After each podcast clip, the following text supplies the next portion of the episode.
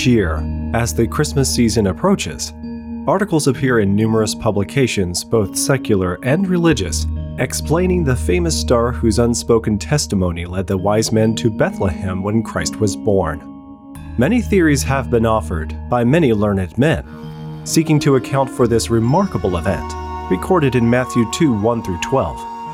Although a brief article cannot do justice to all these studies, it may be helpful to give a summary evaluation of them from the viewpoint of biblical creationism.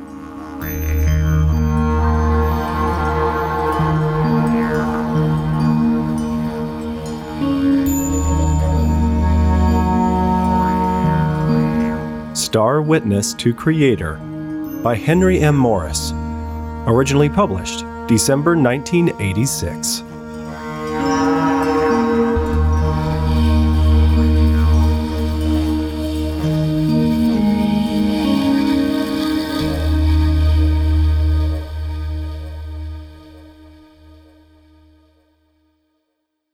The great astronomer Johann Kepler suggested in 1605 that a conjunction of Saturn, Jupiter, and Mars in 7 BC was the Star of Bethlehem. This is also the conclusion of a prominent British physicist in an extensive article in the prestigious science journal Nature. Most planetarium displays at Christmas time each year are based on some version of the conjunction hypothesis. An alternative version of this idea was developed in an impressive research study by Dr. Ernest Martin, director of the Biblical Research Foundation and former history professor connected with the Herbert W. Armstrong Schools. Dr. Martin argues that the series of very close conjunctions of Jupiter and Venus, as well as the star Regulus, which he calculated to have occurred in 3 BC, formed the Christmas star. All such conjunction theories, however, face a number of serious problems. How could wise men, the scholarly and priestly statesmen and astronomers in Persia, who were thoroughly familiar with all the known stars and planets, call a grouping of two or three stars his star? No two of these stars were ever so close together as to look like a single star. Furthermore, all such planetary conjunctions occur with some significant frequency which can be calculated from the known planetary orbits. So, why would any one or several such conjunctions be associated with a special sign with the promised King of Israel? Probably most evangelicals, willing to believe in local miracles but reluctant to believe that God the Creator can also manipulate his entire creation when there is reason to do so, have advocated the local light theory this postulates that a special light, perhaps a pillar of fire such as led the children of Israel in the wilderness, or even the Shekinah glory cloud, such as fell upon the temple when it was dedicated, guided the Magi from Persia to Bethlehem. Some have even suggested it was a UFO. But there are also problems with any such moving light hypothesis. Why would the Magi call it a star, in the Greek aster? They, as well as anyone else for that matter, would surely know the difference between a stationary star up in the heavens and a light moving along near the earth. Also, why would God send such a special aerial messenger a thousand kilometers away to Persia, and not to many who looked for redemption in Jerusalem? See Luke 2:38. How could the Magi ever identify such a mysterious light as announcing the King of the Jews? And why would it not have led them directly to Bethlehem, instead of their having to first consult with the Jewish priests and scribes in Jerusalem?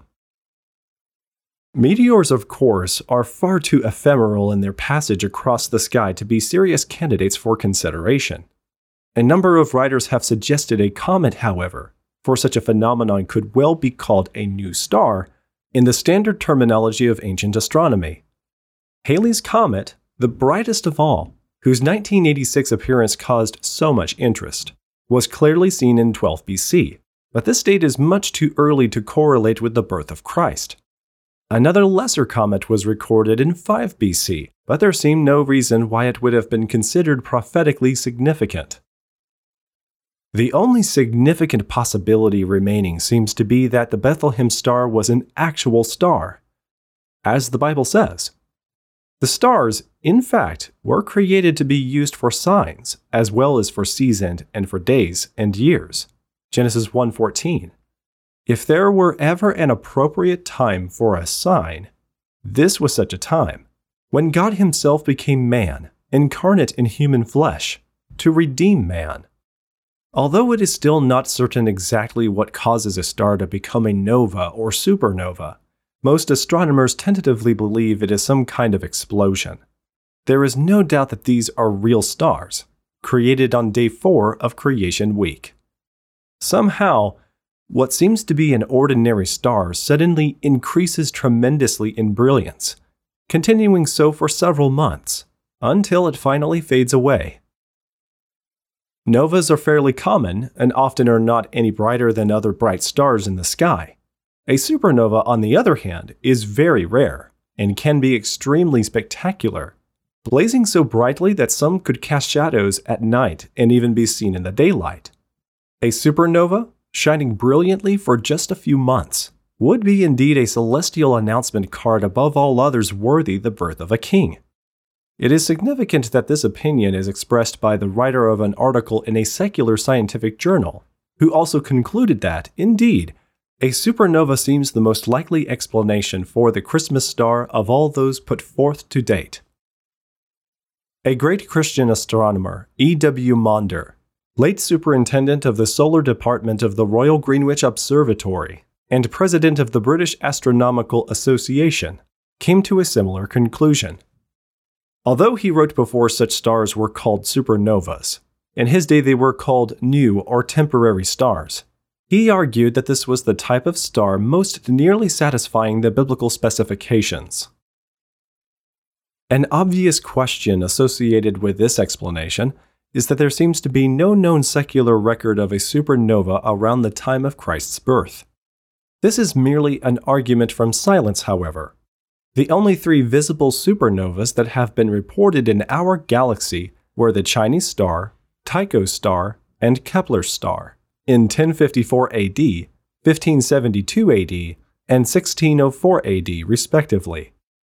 There must have been earlier supernovas, However, recorded observations of them, if made at all, have not yet been recovered. It may well have been the case that the only people watching for such a star were the Magi themselves. These were the priests and chief statesmen of the great Persian Empire, which had never been subjugated by Rome and was, at the time of Christ's birth, considered a serious threat by the Roman surrogates, like King Herod, in the border state of Palestine. Of all religions in the ancient world, that of the ancient Persians was most like that of the Jews. The influence of Daniel the prophet in the courts of Darius and Cyrus have been profound and lasting, as had that of Esther and Mordecai under Ahasuerus. Zoroastrianism, which was basically a creationist religion, had its origin among the Magi class. It is even possible that some of the Jews in Persia had become members of the Magi. In any case, the Magi were familiar both with the Jewish scriptures and with the primeval promises of a coming Savior, who, though he would be a Jewish Messiah, would also become the Redeemer of all people. They surely knew the prophecy of Balaam There shall come a star out of Jacob, Numbers 24 17, and probably also that of Isaiah 60, verse 3 The Gentiles shall come to thy light, and kings to the brightness of thy rising. They undoubtedly were familiar with Daniel's prophecy of the 70 weeks, Daniel 9:24 through 27, which indicated that the time for the Messiah's coming was drawing near. But how did the sudden rising in brightness of the star that became a supernova, if that is what happened, persuaded them that it was the promised star of Jacob? Many writers, of course, have argued the case for an original evangelical meaning of the constellation signs, especially the 12 signs of the zodiac, and their 36 decans, a meaning which, over the several millennia since the Gospel in the Stars was first written, has been corrupted into the pagan system of astrology. The astronomer Maunder believed that many of these signs did, indeed, reflect God's primeval promises, and so did many other 19th century Christian students of antiquities. Thus, one possible scenario would be to assume that the brilliant supernova appeared in one of the heavenly signs, possibly say that of the Virgin, which the Magi could identify with the primeval promise of the coming seed of the woman. Genesis 3:15.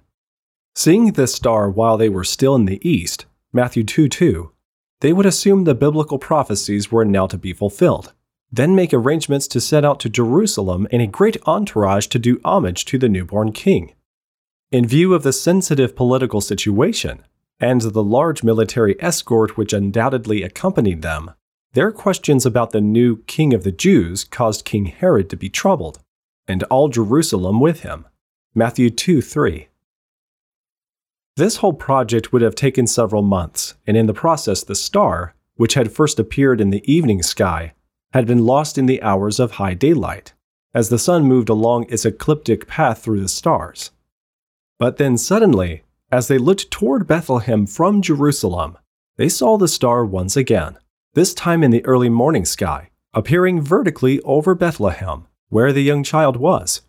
Matthew 2 9 and they rejoiced greatly at this confirmation of their faith. The star indeed had been going before them all this time, even though in the meantime, while they could not see it, they had been simply journeying by faith in God's Word. The above scenario is obviously hypothetical, but it does seem at least as plausible as any other, pending further light. It would surely be appropriate for the most important event since the creation, namely the incarnation of its creator, to be signaled by the mightiest spectacle of physical power ever set off in all of God's creation. Whatever may have been the exact nature of this star at Christ's birth, it did give perfect witness to its creator, Christ. Therefore, these key representatives of the world's great Gentile nations came to fall down and worship the King of the Jews, knowing that one day every knee shall bow and every tongue confess that Jesus Christ, the Creator and Redeemer, is Lord. Philippians 2 10 and 11.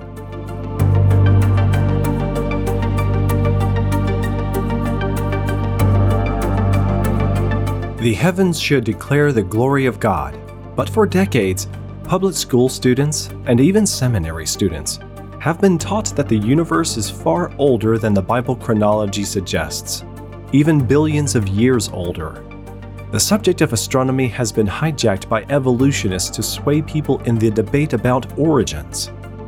In the beautifully illustrated book, Taking Back Astronomy, the author debunks the most accepted teachings about evolution and other long age assumptions, giving tremendous answers for those struggling to reconcile the Bible and science readers are given solid answers to questions about the speed of light, geology, the Big Bang, and much more, restoring God to his rightful place as the Creator. If you're fascinated with the cosmos or just want a great creationist perspective, the heavens declare creation, and science confirms it. You can get your copy of Taking Back Astronomy at creation.com/store. I am Joseph Darnell from the team at creation.com. Thanks for listening.